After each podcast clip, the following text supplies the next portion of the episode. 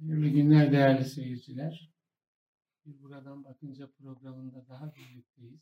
Mehmet Ocak'tan Ahmet Taş getiren bir saat süreyle ülke gündemini, dünya gündemini değerlendirmeye çalışacağız. En sıcak gündem içeride siyasette seçim kanunu e, değişikliği teklifi. İktidar bloku malum yeni bir seçim kanunu 15 maddelik bir seçim kanunu teklifi sundu Türkiye Büyük Millet Meclisi'ne. İnce e, hesaplar olduğu hemen hemen herkesin ortak kanaati. E, ve bu ince hesapların e, iktidarın e, seçimlerde kaybetme e, tedirginliğine çare olması. E, bunun için de muhalefetin bir biçimde dağıtılması e, gibi hedefleri içeriyor. Yine herkesin ortak kanaati e, bu gibi. Onun dışında gerekçeler, ya zaten herkesin bir gerekçesi var. E, onu konuşalım önce. Yani bu iktidarın hesabı tam ne? E, ondan sonra muhalefet e, bunu bir tehdit olarak değerlendiriyorsa karşı hamlesi e, ne? E, partiler nerede duruyor? İktidara yarayacak mı e, bu şey? Yani hmm. genelde e, şöyle bir e, kanaati, kamuoyu yoklamaları e, ülke gündemine taşıyor. İktidar blokunda ciddi oy kaybı var. Yani e, mesela e, Cumhurbaşkanına asla oy vermeyeceğiz diyenlerin oranı %54'lerde e, gözüküyor. Cumhurbaşkanı Erdoğan'a. E, yani muhalefet blokunun oyları da evet. e, bir hayli ileride gözüküyor iktidara göre. E, bu acaba yeni seçim yasası e, yeniden bir hayat e, ne bileyim hamlesi olur mu iktidar için? İktidarda e, şu anda Cumhur İttifakı e, üç partiden oluşuyor. Yani AK Parti, MHP e, ve Büyük Birlik Partisi. E, muhalefetteki tedirginlik iktidar... Gölgede Perinçek de var gerçi. Perinçek de dışarıdan e, şey yapıyor. Yani bir, bir tür antrenörlük yapmaya çalışıyor. Teknik direktörlük. E, yani iktidarın küçük üyeleri e, bu düzenleme karşısında nasıl bir pozisyon her ne kadar yani Hayati Yazıcı AK Parti adına ve MHP adına Fethi Yıldız e, açıkladılar bu seçim yasa teklifini açıkladılar. Yani görünüre bakıldığında bir birliktelik söz konusu. Ama e, siyasi yorumlara bakıldığında MHP'nin de e, en az muhalefetteki bazı partiler kadar tedirgin olması hani gereğini ortaya koyuyor gibi. Yani farklı başlıklar var. Yani dediğimiz gibi muhalefet bu e, iktidar hamlesini nasıl savuşturacak? E, böyle bir ittifak korunabilecek mi? E, yani Cumhurbaşkanlığı seçiminde ittifaklar işe yarıyor görünüşe göre değil mi? Evet. İşe yarıyor ama milletvekili seçiminde asıl operasyon e, gerçekleşmiş oluyor. Ve milletvekili seçimindeki e, operasyon da ittifakın iç ahengini tahrip edici bir mahiyet taşıyor. Yani bütün bunlar evet yani bir hafta oldu bu şey gündeme geleli. Her çevrede tartışılıyor. Henüz muhalefetten e, yani bu olaya tepki dışında değil mi? Evet. Yani bunun bir iktidar hilesi olduğu ve bunun iktidarı kurtarmayacağı tarzında bir tepki dışında bir şey gelmiş evet. değil. Nasıl bak? Şimdi önce şöyle bir şey yapsak. Mesela e, genelde işte evet bu bir e, muhalefete tuzaktı, hileydi, seçim yasalarıyla oynama filan. Ama ne yapıyor mesela? Ne yapmak istiyor? Esas şey nedir olan? E, işte bu don sistemiyle e, diyelim ki ittifaklar içinde yer alıyorsunuz. Barajı %7'ye düşürmüş ama %7'ye düşürmenin aslında bir anlamı yok. Eğer ittifak Türkiye içindeyseniz genelinde. Türkiye genelinde bir anlamı yok. Evet. E, ha %10 olmuş ha %7 olmuş. Eğer zaten e, ittifak içindeyseniz ittifakın genel toplamı barajı aştığı zaman herkes aşmış oluyor. E, esas burada getirilen eskiden nasıldı? Siz bir e, diyelim Millet İttifakı içinde ya da Cumhur İttifakı içindesiniz. E, seçime giriyorsunuz. Aldığınız oylar kadar sonuçta milletvekili çıkarıyorsunuz. Her evet. ilden aldığınız oy oranında. Diyelim bir ilde e, 50 binde milletvekili çıkıyorsa işte herkes aldı. E, siz aldınız yani oy oranı düşük olan partiler açısından bakıldığında siz 40 bin almışsınız. E, o 40 bin oy siz milletvekili çıkaramadığınız için eskiden e, normal daha önceki seçimlerde o ittifak içinde bu herkes oranına göre dağılıyordu. Milletvekili alıyordu. Evet. Şimdi o sizin e, aldığınız 40 bin oy doğrudan birinci partinin eğer bu AK Parti ise AK Parti'nin hanesine yazılıyor ve milletvekilini birinci parti çıkarıyor. Yani hak etmediği halde mesela iktidar bloğu içinde diyelim ki AK Parti e, sonuçta siz sandıkta o oyu almamışsınız. Başka partiler almış ama siz bu seçim e, sistemindeki bu e, siyaset yani mühendis... Şöyle anlıyorum ben. Yani e, diyelim ki 40 bin oy alan e, işte 3 parti diyelim ki. Bunlar her biri tek tek %7'yi aşamadığı için milletvekili çıkaramıyor. Bunun yerine en çok oy alan partiler. Yani diyelim orada CHP ise en çok oy alan parti onun işine yarıyor. Yani en çok oy alan parti AK Parti ise o ilde Öyle. onun işine yarıyor. Tabii onun işine yarıyor. Yani 2018 yani hesap nasıl yapılmış şöyle deniyor. Hesap 2018'de alınan oylara göre yapılmış. Hı. Dolayısıyla AK Parti orada e, birçok ilde birinci parti Zaten. gibi gözüküyor. Yani en çok oy alan parti gibi gözüküyor. Öyleyse bu e, yani artı koy diye birleşen parti e, şeyler oylar üstü çiziliyor. En çok oy alan parti bir milletvekili daha çıkarıyor. Evet. Böyle bir hesap yapılmış. Şimdi normal bunun adaletsizliği şu. Bu sadece AK Parti için değil.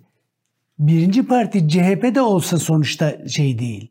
Yani sonuçta siz e, hak etmediğiniz bir tabii, e, tabii, şeyle yani, milletvekili tabii. çıkarıyorsunuz.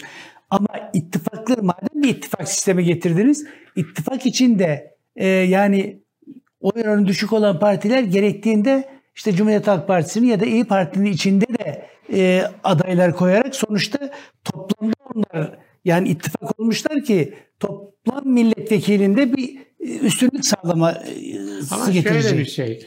Şimdi mesela o öyle gündeme geldi ya yani MHP de acaba AK Parti listelerinden mi aday gösterecek? Evet onu Semih Yalçın şey yaptı gerçi ama. Hayır, gö, hayır göstermeyeceğiz dedi. Yani şimdi diğer partiler içinde aynı şey söz konusu. Acaba e, diyelim ki Millet İttifakı içerisinde az oy alacağı düşünülen partiler CHP listesinden ya da e, İyi, İyi Parti. Parti listesinden mi aday gösterilecek? Yani bu hem Cumhur İttifakı için söz konusu evet. hem Millet İttifakı için söz konusu. Şöyle bakılıyor. Benim anladığım iktidar hesabı şu. Yani e, MHP e, illerde de yani MHP için hala problem devam ediyor.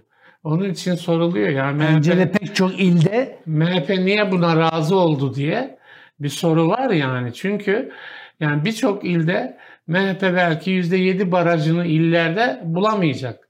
Dolayısıyla oyları boşa gidecek. Yani oyları eskiden AK Parti ile birleşiyordu. Büyük Birlik'le birleşiyordu.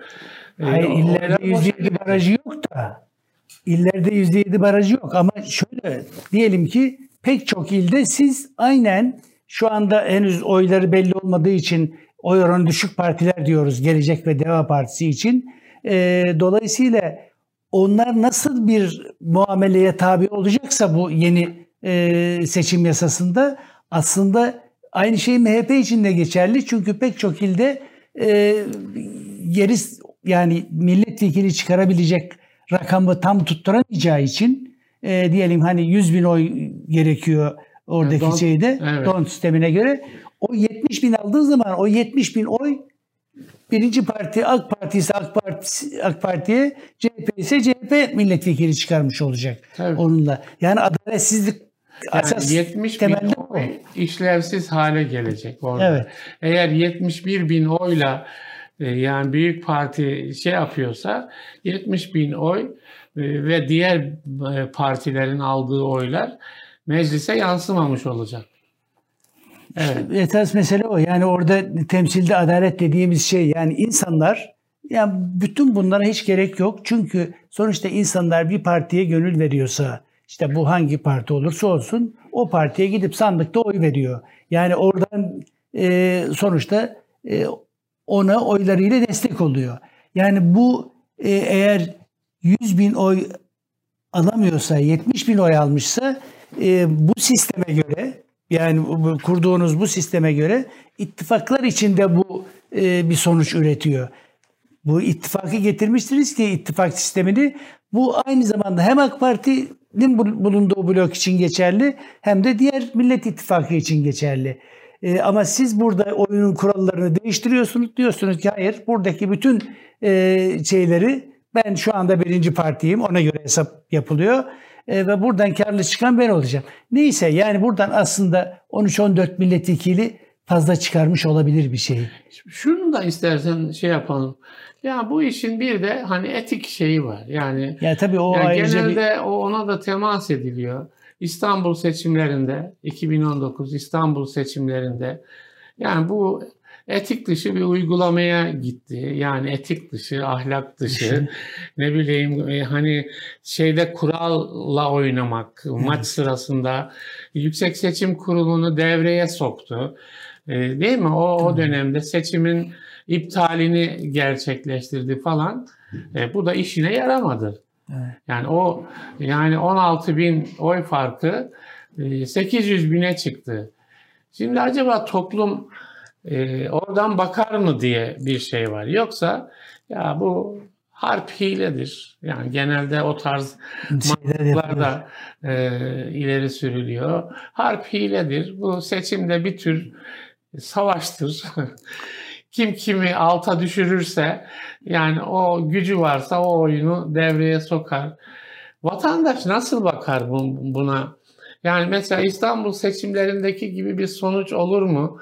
Sanki böyle bir şey de hani bekleniyor biraz da e, muhalefet kesimleri değil mi? Evet. Yani bundan e, size toplum büyük bir şamar vurur falan. Yani Ders almadınız şeyden İstanbul seçimlerinden gibi. Şimdi aslında hep yani öyle geliyoruz. Normalde 2015'teki 7 Haziran seçimlerinde e, AK Parti'ye seçmen sonuçta bir uyarıda bulunmuş. Evet. Evet sen bu ülkeye gerçekten büyük hizmetler yaptın, iyi şeyler yaptın ama senin şu hallerini beğenmiyorum. Hı hı. Dolayısıyla kendine çeki düzen ver diye bir uyarıda bulunmuştu. Neyse ama o uyarı alınmadı. Sonuçta aradaki süreç e, farklı gelişmeler olduğu için Türkiye'de e, bir de hükümet kurulamadığı için sonuçta Kasım'da e, tablo değişti. Yani o Kasım'da alınan 2015 Kasım'ındaki e, oylar aslında sen bu kalan süre içinde kendini düzelttin iyi bir Oyu noktaya değil.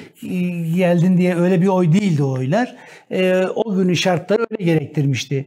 Sonra tabii bütün bu süreçlerde AK Parti e, kendisine yapılan uyarıları yani maalesef gerekli bir e, değer gerekli şekilde değerlendirip muhasebesini yapamadı. Yerel seçimlerde de işte İstanbul için aslında 13-14 bin oy e, farkı evet bu bir önemli uyarıydı ama bunu hayır kabul etmiyoruz dedi ve e, seçimi yeniletti. Şimdi tabii bunlar normal bildiğimiz 2011'e 2013'e kadar gelen AK Parti'nin davranışları değil. Normal seçimleri hatırlıyoruz. Seçimlere giderken AK Parti vaatlerde bulunur. İşte ben şunları şunları yaptım. İcraatlarım bunlar. Dolayısıyla yeni de hedefim şudur. Türkiye'ye şunları vaat ediyorum, bunları getireceğim, bunları yapacağım. Ve seçimlere gider ve her seçimden de zaferle çıkardı. Yani sonuç bu. Millet e, sonuçta yapılanı takdir ediyor. Ya hiç bu konuda bir e, tereddüt yok. E, ama AK Parti şimdi başka bir şey yapıyor. Çünkü bu yollarla artık herhalde şunu diyemiyor. Enflasyon, ben bu ülkede enflasyonu düşürdüm. Bak enflasyon yok. Zamlar da yok. Bu ülkede işsizlik de yok diyemiyorsanız, Yoksulluğu kaldırdı. kaldırdım diyemiyorsanız Yolsuzluk da yok. yolsuzluk algısı da yok. Dolayısıyla ha, o zaman ben bu ülkeyi bunları getirdim. İşte bunları diyemediğiniz zaman elinizde iki yöntem kalıyor. Bütün geçmiş iktidarların da e, kaybederken, hikayenin sonuna yaklaşırken yaptıkları gibi e, seçim yasalarıyla oynuyorsunuz. Başka tür formüller üretmeye çalışıyorsunuz.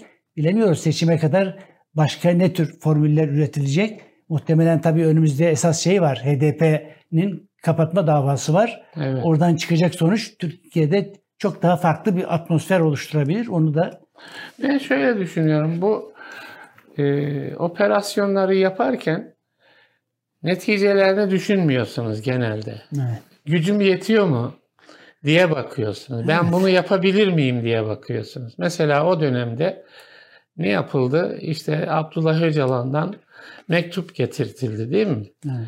Yani ha bunu iktidar yapabilir. Yani oraya adam gönderebilir. Yani devlet başkası yaparsa istihbarat kurumlarını şey yapabilir. Osman Öcalan'ı TRT'ye çıkardılar. TRT Kürdi'ye çıkardılar. Buna da gücünüz yetiyor. Sonra seçimi iptal ettirmeye de gücünüz yetiyor. Yüksek Seçim Kurulu'nu bunun için kullanmaya da gücünüz yetiyor. Yani bilek büküyorsunuz yani gücünüz var yani. Hani Putin ne- neredeyse benzetmek şey olmasın yani. Yani gücünüz yetiyor. O anda da düşünemiyorsunuz. O anda mesela iktidar cenahından birisi, medyadan birisi ya bunlar yanlış yani değil mi? Ya. Yanlış ya bu Öcalan'ı bu iş için kullanmak yanlış. Bu kadar terörle mücadele var, şu var, bu var. Sen Öcalan'ın terörist başını getirip kullanıyorsun. Bu bu bu herkesin gözüne batan bir şey. Bunu yazmıyor kimse. Mesela bu Yüksek Seçim Kurulu'nu böyle kullanmak, bir yargı kurumunu böyle operasyonel amaçla kullanmak yanlıştır. Bunu bir tek Allah'ın kulu yazmıyor. Sonra kaybediyorsunuz. Allah Allah şafak atıyor o zaman. Şimdi birçok insandan mesela duyuyorsunuz. Ya yanlıştı. Tı, değil mi? Evet. Geçmiş zamana yönelik. Şu yanlıştı. Şimdi bugün de bakıyorum mesela iktidar medyası diyelim. Oralara bakıyorum. Yani ne şahane proje bak sen. Ee, işte reis dediğin böyle olur. Yani e, nasıl panikletti muhalefeti falan. Halbuki etik bir problem var değil mi? Ortada Evet. etik.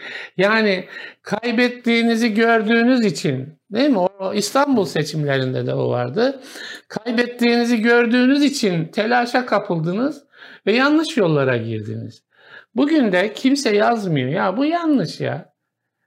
Bu yanlış. Yani kendi yani kendinizi düzeltin. İşte senin dediğin yani. Hakikaten 2015 seçimlerinde 7 Haziran hatırlıyorum ben. Mesela erken bir dönemde eğer o zaman bir şey muhasebe yapılabilseydi yapılabilseydi bak o zaman mesela Davutoğlu hatırlıyorum birçok e, böyle küçük küçük gruplarla istişareler yaptı. Biz nerede yanlış yaptık diye. Onlardan birisine ben de katıldım. Dolmabahçe o çalışma e, ofisinde. Birçok aydın vardı İslami kesimden. Onların çok açık söyledikleri şeyler vardı. Şunlar yanlış gidiyor diye. Çok açık ifade ettikleri şeyler vardı. Ama dediğin gibi partinin genel gidişatını düzeltmek yerine o başka bir ara dönem oldu ve o hakikaten 3 Kasım seçimlerinde de %49 civarında e, oy alındı. Ben orada başka sebepler de görüyorum. Mesela 7 Haziran'a gelirken e, yani Tayyip Bey'in Cumhurbaşkanlığı konusu e, çok açık ortadaydı.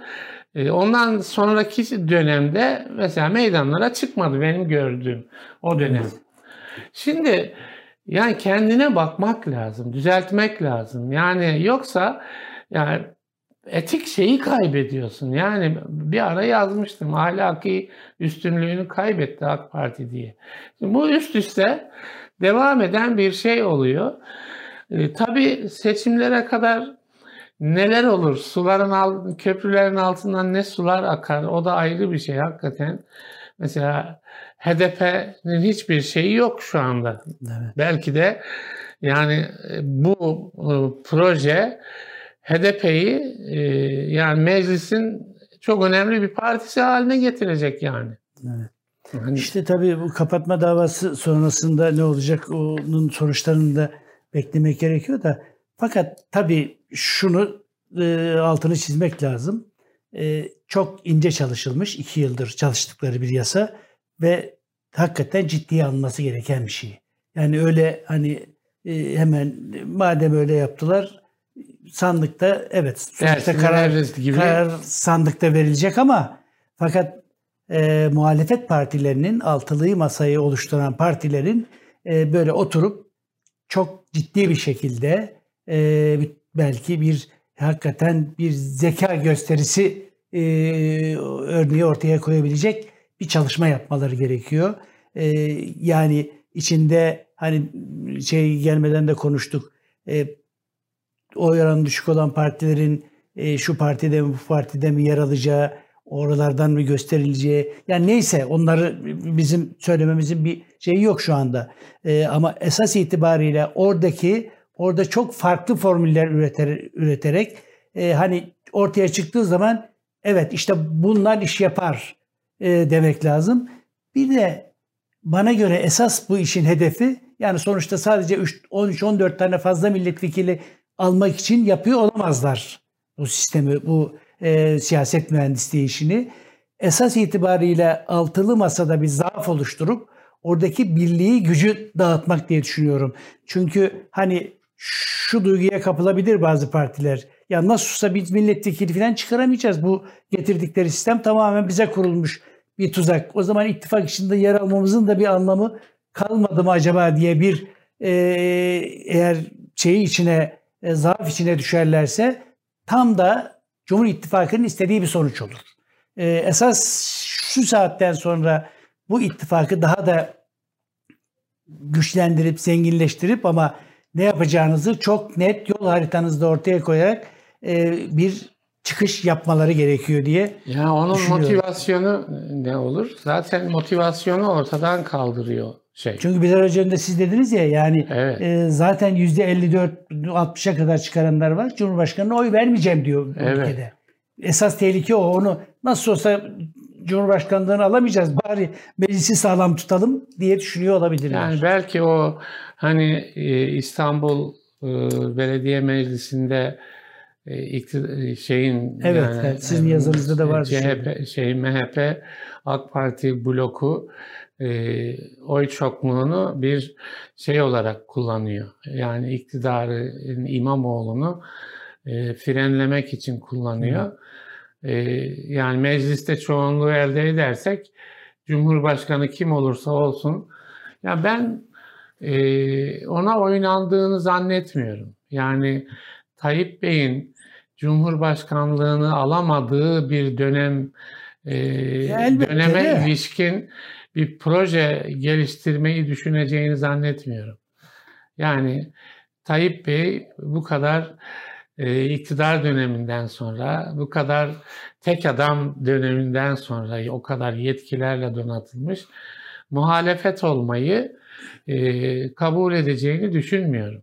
Yani onu dikkate aldıkları kanaatinde değilim ben şahsen. Yani o kesinlikle yeniden Cumhurbaşkanlığını alabilme hesabına yöneliktir. Bunun için belki muhalefet blokunu işte zaafa uğratmak. zaafa uğratmayı bunun için yoksa yani e, şöyle bir intiba çıkıyor tabii. Yani demek ki Tayyip Bey şey yaptı. Yani endişesi arttı. Seçilemeyeceğine dair endişesi arttı tarzında bir algıya yol açıyor. Tabii, tabii. Yani şu da var malum. Yani Tayyip Bey kaybedeceği bir seçime girmez gibi değil mi?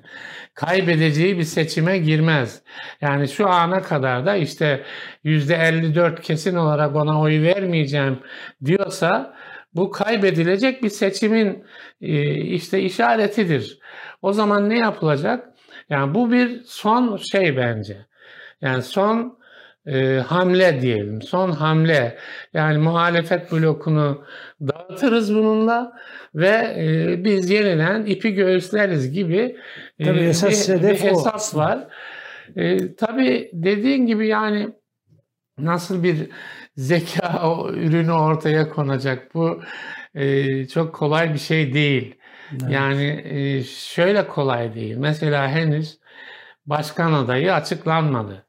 Evet. Yani bunu açıklayıveririz gibi bir e, yaklaşım var, ifade var e, Millet İttifakı'nın şeyinde. Canım o kolay iş. Fakat kolay olmadığını herkes biliyor. İsim isim gündeme geliyor değil mi? İsim isim gündeme geliyor. Şu olursa diyelim oylar toparlanmayabilir, şu olursa şöyle olur vesaire gibi. O kolay bir şey değil. Onun gibi bu e, yeniden mesela şöyle bir ihtimalden bahsediliyor. Yani malum CHP e, İyi Parti'ye milletvekili verdi ve seçime girmesini sağladı. Değil mi? Yani geçmişte. Şimdi o CHP için büyük bir işti. Yani hakikaten büyük bir işti. Yani sizin milletvekillerinizi başka bir partiye kendi rızanızla değil. transfer edeceksiniz. O milletvekilleri bunu kabul edecek. Yani başka bir partide e, rol üstlenecekler. Nitekim Cumhurbaşkanı'nın bir açıklaması var bu son seçim yasasıyla ilgili. Bu yaptığımız düzenleme diyor en çok CHP'yi rahatlatacak diyor. Yani Ha. böyle bir şey gör, görmüşsündür yani. Gördüm gördüm. Evet yani çok yani CHP milletvekilleri böyle oradan oraya seyahat etme mecburiyetinde kalmayacak Tabii. gibi. Ama işte tam bu noktada yani şu anda ittifakın içinde yer alan partiler açısından bence bu örnek çok önemli. Şu bakımdan önemli. O günleri hatırlayalım. Millet İşte İttifakı'nın millet, millet ittifakı açısından işte satılık milletvekilleri, kiralık milletvekilleri İyi Parti'ye, CHP'ye dönük ve orada kararlı siyasi bir duruş Evet. yani sergilendi. Sonuç ne oldu? İyi Parti MHP'nin %7-8 oyunu aldı. Evet. Yani bir siyasi karar vereceksiniz. Riskleri var mutlaka. Ama orada kararlı şey yapmak gerekiyor. Yoksa e, acaba şöyle mi yapsak? Yani hani elbette bunu düşünüp tartışıp e, konuşacaksın ama e, o zaman siyaset zor iş oluyor.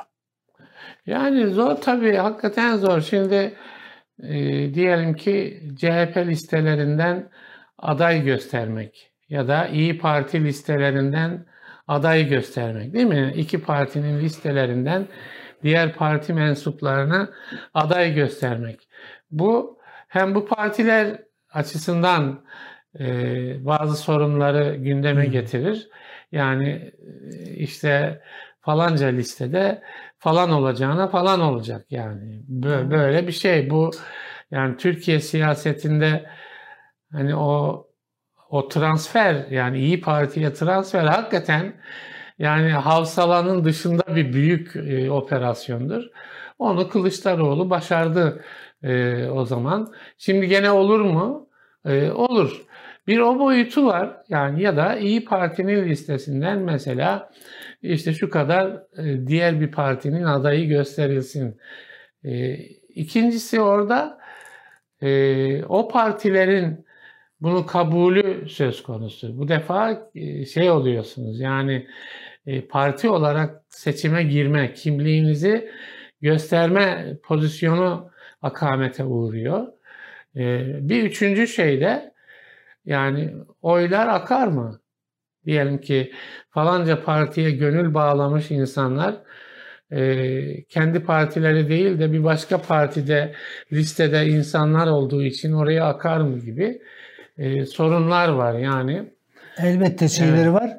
Fakat bu sadece oy oranı düşük olan partiler açısından değil. Mesela Cumhuriyet Halk Partisi açısından da İyi Parti açısından da e, önemli. Hani dediğiniz gibi gerçekten ya işte bu partiler gelip buradan aday olacaklar filan bir ama eğer şu yanlışa kapılırlarsa Türkiye normal bir ülke değil şu anda. Normal demokratik bir ülkeden söz etmiyoruz.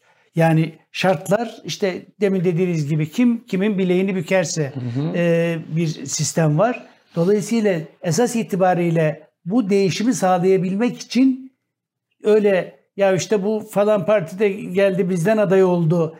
Eğer öyle düşünseydi e, Sayın Kılıçdaroğlu mesela o dönem 20 tane milletvekilini İyi Parti'ye gönderemezdi. Yani bütün bunları aşarak bir şey yapabilirlerse esas itibariyle bu hem e, yeni partiler açısından önemli. Ya orada yer alırsak acaba bir şey mi derler? Bunları riskleri göze alacaksınız yani başka türlü. Yani her halükarda dediğin gibi büyük bir karar söz konusu. Evet. Yani bir kere e, öncelik nedir? Değil mi? Yani bu diyelim ki 2023 seçimlerinde ki artık erken seçim söz konusu değil. Bu, bu sonuçlar ortaya çıkmış oluyor. Yani 2023 seçimlerinde mesela Millet İttifakı'nı oluşturan e, yapının e, ana hedefi nedir? Önceliği nedir? Cumhurbaşkanlığının e, değişmesi, dolayısıyla sistemin değişmesi mi? Yoksa e, her partinin kendi e, partisel önceliği mi? Evet. E, buna karar vermeleri gerekiyor. Ona göre belki şeyler hani e, yani bu işte mesela aslında Cumhur İttifakı'nda da yani diyelim MHP falan e, yani bu ittifaka destek verirken belki parti önceliğini de aşmıştır. Yani bir hmm. e, yani neredeyse şartsız e, şeysiz destek veriyor yani. Evet. Değil mi? Destek veriyor. Orada da bir birliktelik var. Burada da ya Türkiye işte demokrasiye gelsin, tek adam yönetimi sona ersin, otokrasi sona ersin falan gibi öncelik yani Türkiye iyiye gitmiyor şeyi, Türkiye iyiye gitmiyor gibi bir motivasyon.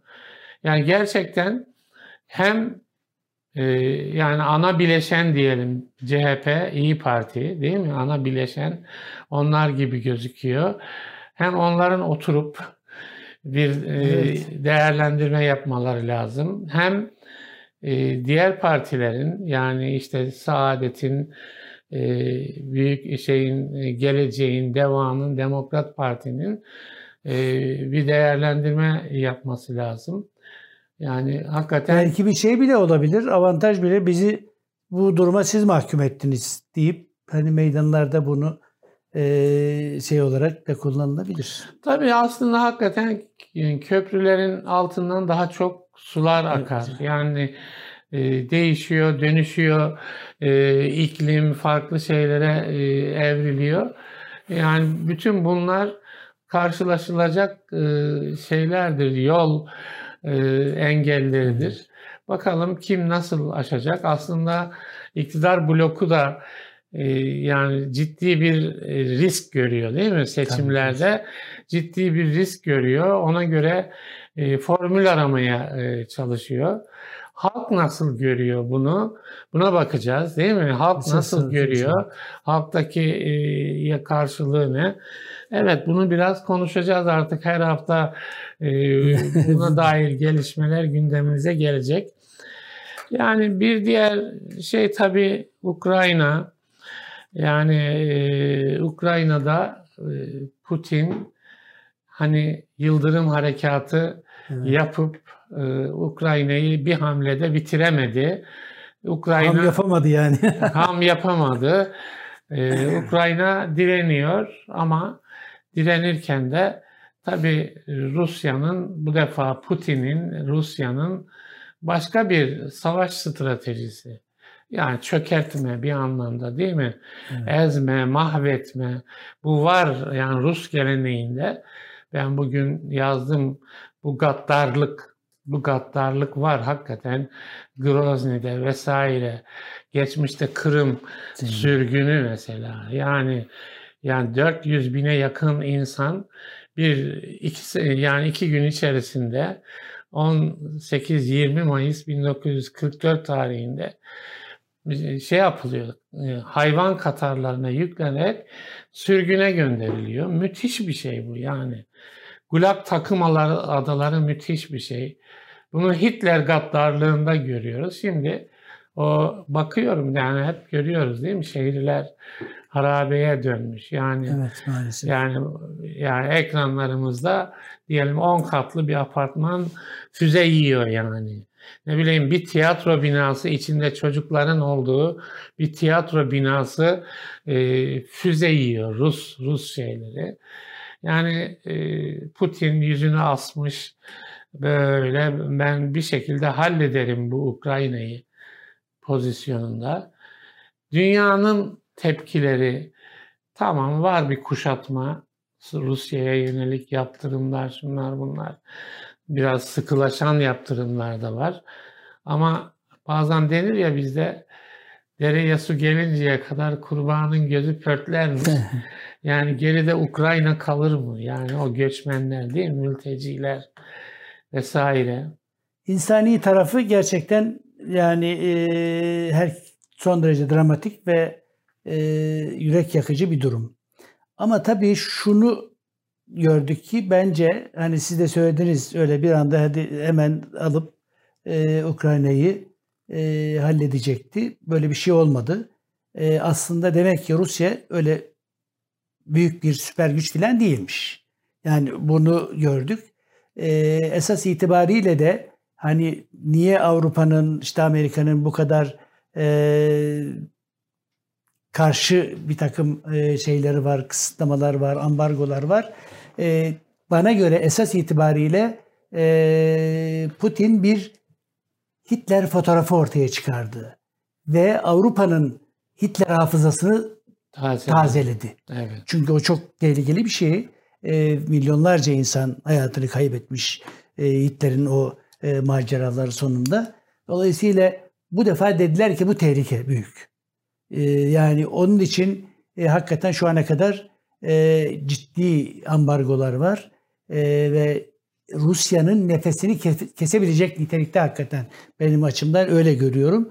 Çünkü e, bir ülkenin büyük olması yani bu ortaya çıkmış oldu özellikle tek adam rejimlerinin e, daha anlaşılır toplumların tek adam rejimlerinin nasıl bir e, felaket getirebileceğini görmesi açısından da önemli bir örnek oldu.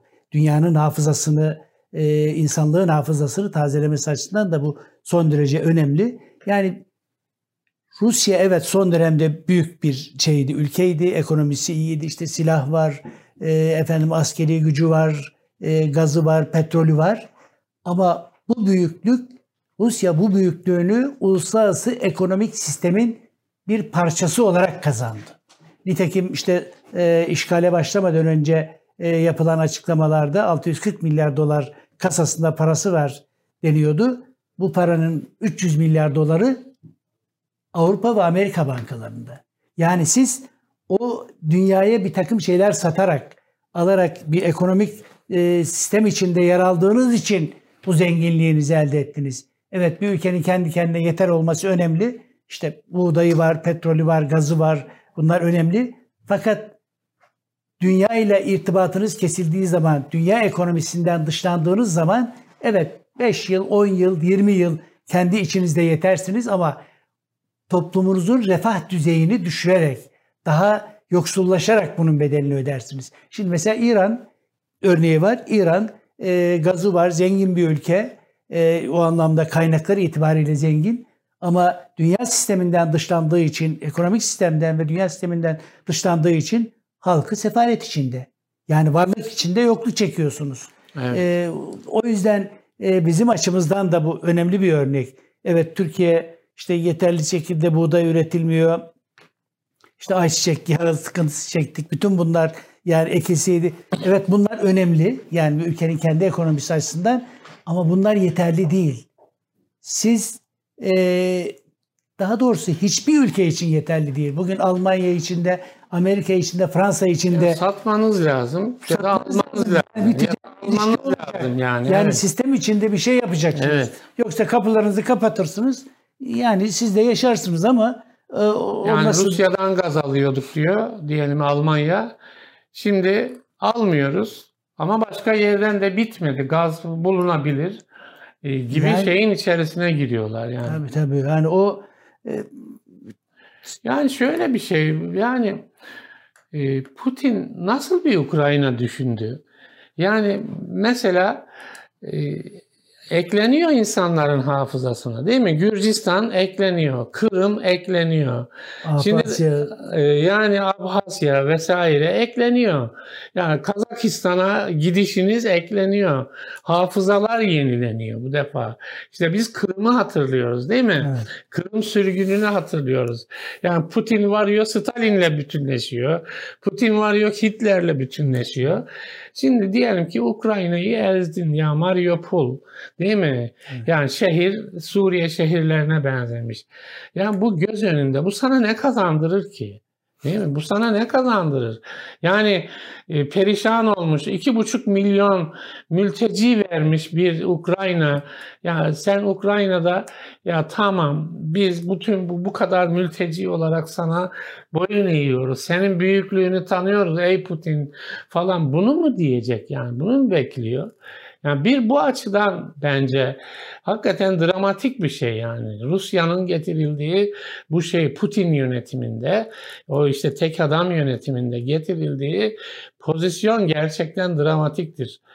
Onun yanında ben Batı açısından da problemli bir şey görüyorum. Yani şimdi yani hem Ukrayna'ya sahip çıkıyor gözüküyorsun hem de ülkenin yıkılmasına e, göz yuman bir pozisyonun var.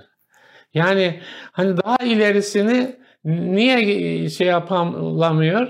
Ya savaş çıkar e, işte Rusya ile. Ama Rusya savaş çıkmasını göze alıyor mesela.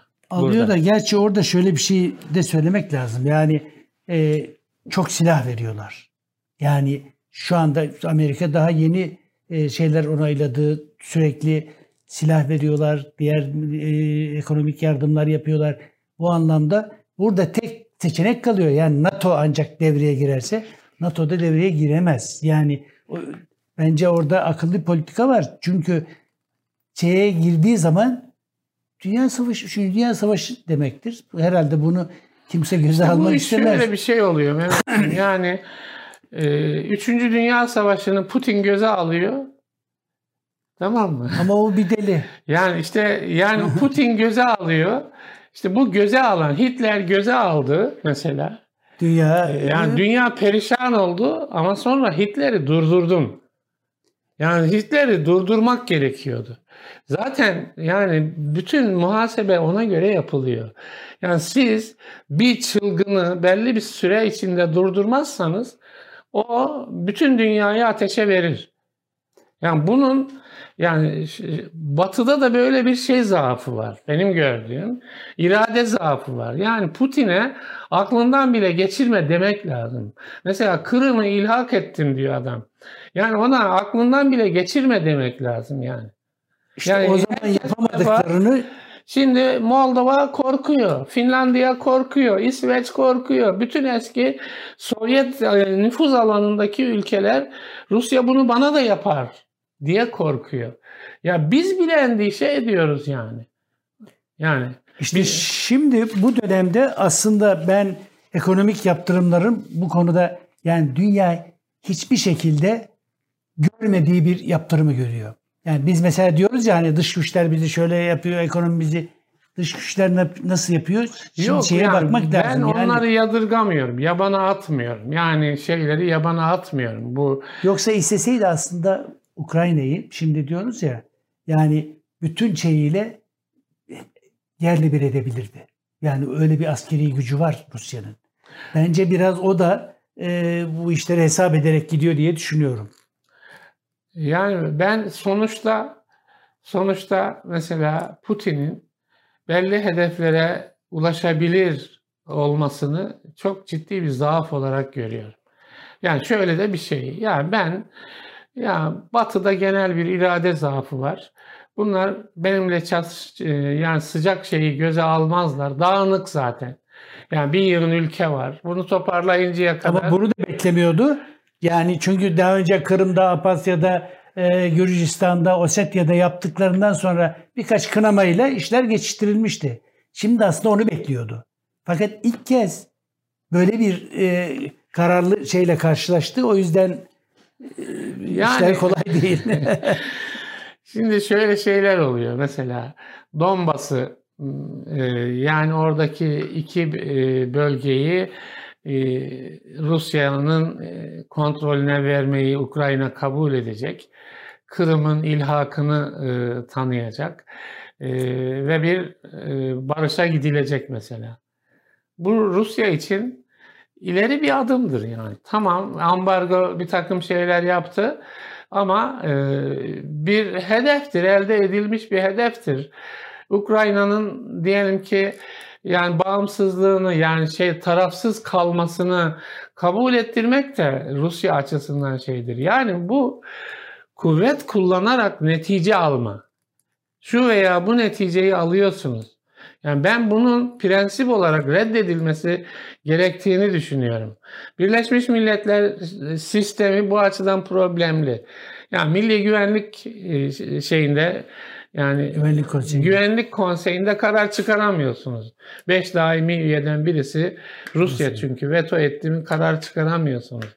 Şimdi yani aklından bile geçirme diyecek bir sistem yani. Değilse hiçbir ülke güvenlik içinde değildir bana göre e, Avrupa'da yani.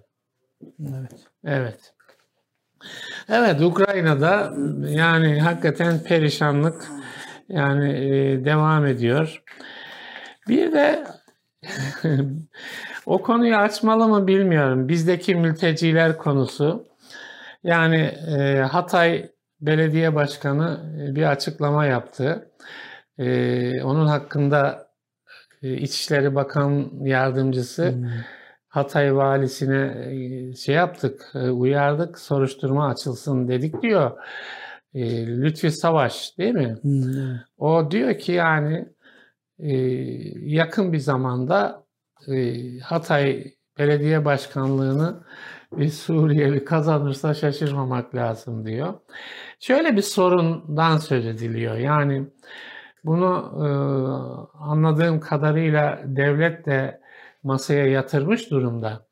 Yani e, getolaşma değil mi? Evet. Yani göçmen gruplarının belli yerlerde getolaşması yani e, böyle kapalı bir topluluk oluşturması, bir semti mesela kendi görünümlerine bürümesi, e, bunu problem olarak gördüğü ve daha önceki haberler vardı. Yani seyreltme politikaları Evet. uygulanıyor vesaire diye. Sur, e, Hatay gibi böyle bazı e, sınır şehirlerinde e, böyle bir göçmen yoğunlaşması olduğu ve bunlar eğer e, entegre edilemezse vesaire diye bir sorunu Lütfi Savaş yüksek sesle gündeme getirmiş oldu.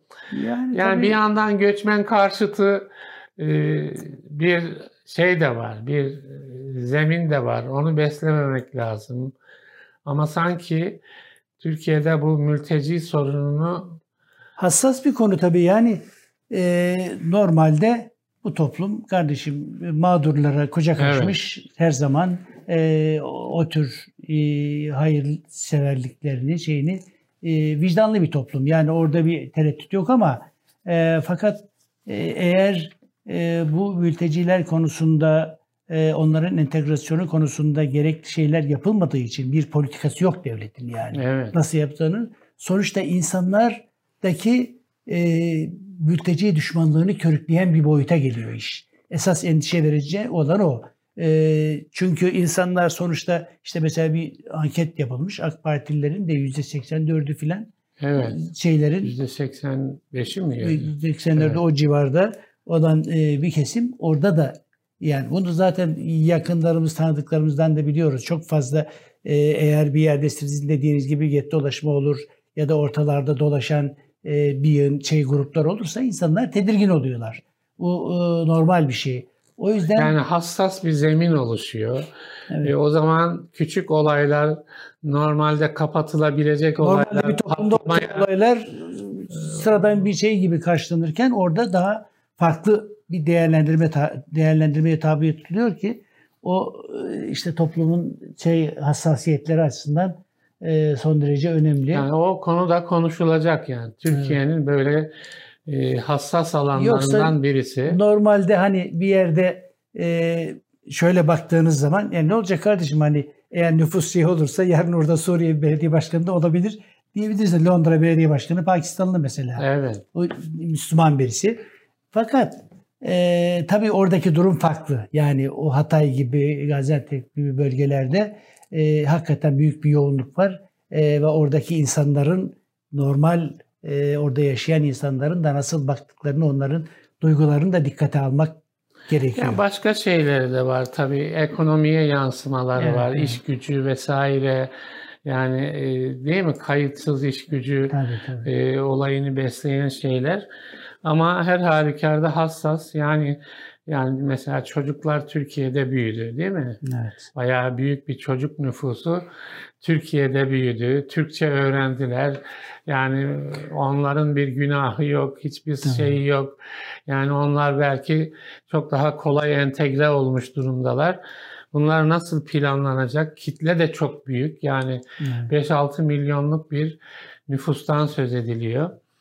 Evet, burada bir de şunu belki yani hani Batı dünyası işte Suriyeli göçmenlere kapı açmadı, Ukraynalı göçmenlere kapısını açtı falan gibi bir kıyaslama da bizde Yapılıyor. genelde evet. e, yani klasik Batı karşıtlığının bir e, uzantısı olarak gündeme geliyor. E, yani bu bir vaka belki. Bu bir vaka. Türkiye o noktada yeterince yardım görmedi Batı dünyasından ama e, bugün Ukraynalı göçmenlere kapılarını açıyor olmalarını da e, yani makul karşılamak lazım. Yani elbette tabii burada tabii esas yani e, Batı kendisine karşı doğrudan bir tehdidi gördü. Evet. Yani Evet. Rusya'nın o yüzden bütün şeyleriyle alarma geçti yani. Evet yani o göçmen konusu da mülteci konusu da yani hem Ukraynalı mülteciler konusu o dramatik boyutlarıyla gündemde olacak. Hem bizde Suriyeli, Suriye. Afgan göçmenler konusu. Şimdi bugün 18 Mart bir kere Çanakkale'nin Çanakkale Savaşları'nın yıl dönümü. Ora e, büyük bir mücadele. E, Yani Osmanlı'nın son döneminde, Türkiye'nin e, kuruluş döneminde diyelim, hakikaten büyük can pazarı gerçekleşti. Ve Çanakkale geçilmez hükmünü tarihe yazdırdı. Şehitleri rahmetle anıyoruz. Bugün bir başka olay gerçekleşiyor orada. Köprünün açılışı. Değil mi? Yani Evet. Avrupa'yı e, Asya'ya bağlayan bir başka köprü Köprü. açılıyor. E, yani dünyanın en uzun köprülerinden birisi. E, bu iyi bir şey. Evet. Hayırlı olsun. Ben şahsen öyle diyorum. Tabii Hayırlı tabii olsun. yani Türkiye'ye kazandırılmış her eser Evet, önemlidir. ama yani orada bir bu kamu özel işbirliği e, ile yapılmış bir köprü. Dolayısıyla e, o, o o alanda yapılmış olan diğer kurumların taşıdığı problemi bu köprü de e, taşıyor. E, Cumhurbaşkanı bir konuşma yaptı Sayın Cumhurbaşkanı. Dedi ki işte araçlar geçecek vesaire. Bunların getirdiği e, şeyle ödeyeceğiz bu e, yani geçiş garantisini. Yetişmediği durumda da devletimiz ödeyecek dedi. Yani orada sanki devlet vatandaştan farklı bir e, şeyi kullanıyormuş değil mi? Evet. E, parayı, hazineyi kullanıyormuş gibi bir algı oluşuyor. Oysa yani gene vatandaşın geçmeyenlerin de cebinden çıkan bir şey söz konusu. Diğer e, şeyler için Şöyle demiyor gibi. yani. Ey millet bunun parasını siz ödeyeceksiniz kardeşim. Başka bir yol yok. Evet yani işte habire para topluyor devlet vergilerle şununla bununla değil mi? Yani çünkü e, buralara para lazım. Yani harıl harıl para yiyor bu kamu özel işbirliğiyle yapılan hastaneler, köprüler vesaireler. Tamam ülke bir şey kazanıyor ama yani diyelim ki yani maliyet de değil mi? Maliyet de e, ödeme yıllarının uzunluğu dikkate alındığında çok büyük meblağlara ulaşıyor. Hani torunlarımızın çocukları neredeyse e, bu borcu ödeyecek gibi bir görüntü ortaya çıkıyor. Şimdi tabii yani elbette kazandırılan her eser değerlidir, önemlidir. Buna bir itiraz söz konusu olamaz. Ama tabii şunları da konuşacağız belki bugün değil ama e, çünkü e, kamu özel işbirliğiyle yapılan bütün şeylerdeki e, işte devletin ödediği miktar, milletin ödediği miktar çok fazla ve bunlar başka türlü de yapılabilirdi tartışmaları var. Bu konuda e, çok hakikaten teknik olarak da e, analizler var, izahlar var. E, devlete getirdiği yükler de ortada. Onu artık herkes biliyor. E, ama hani gerçekten e, buna ne zaman ihtiyacımız vardı? Şimdi gerçekten bir Çanakkale Köprüsü dövizle öncelikleri açısından Evet. e, tartışılabilir belki. Ama sonuç itibariyle bugün söylenecek şey evet hayırlı olsun. Yani ülkeye kazanılmış bir eserdir diyerek e, E, nokta tabii şey lazım. var yani ekonomiyle ilgili tartışmalarımız sürüyor. Onun için bu kamu özel işbirliğindeki problem boyutu yani bu büyük eserle birlikte gündeme geliyor. Yani ekonomi kırılgan, ekonomi sıkıntılı. Mesela e, yapılan tahminler e, bütün bu yılın e, enflasyonun %60'lar seviyesinde devam edeceğini ortaya koyuyor. Mesela e, Ekonomi Bakanı e, Nebati, Nurettin Nebati yani bu e, enflasyon diyor döviz kurlarındaki yükseklik sebebiyle diyor. Peki döviz kurlarındaki yükseklik neden? Yani orada bir tercihiniz söz konusu değil mi? Bir ter, bir tercih söz konusu. Şimdi yatırım bulmaya çalışıyor. Mesela yabancı yatırımcılarla işte İngiltere'ye gitti, Fransızlarla görüşüyor falan. Onlara diyor yani bürokrasiden şikayet ediyorsunuz biliyorum ama bürokrasi, bürokrasiyle birlikte mücadele edelim.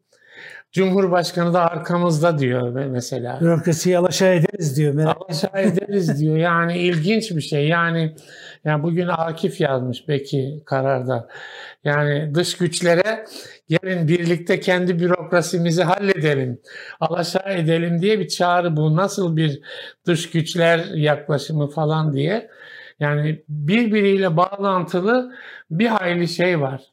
Ee, iç içe geçmiş e, problemler var. Yani o açıdan yani bir yandan ya helal olsun bir büyük işte dünya çapında bir köprü yapıldı ama bu nasıl ödenecek yani hakikaten yani insanların müthiş geçim zorluğu yaşadığı bir Türkiye'de nasıl e, bunlar ödenecek bu böyle de bir sorun var. İşte tabii şunu diyemiyor diyor Maliye Bakanımız. Ee, oraya gittiği zaman e, eğer biz kardeşim ekonominin e, rasyonel ekonominin kurallarına uyarız. Sistemimiz böyledir. Bizde Merkez Bankası'na müdahale yoktur.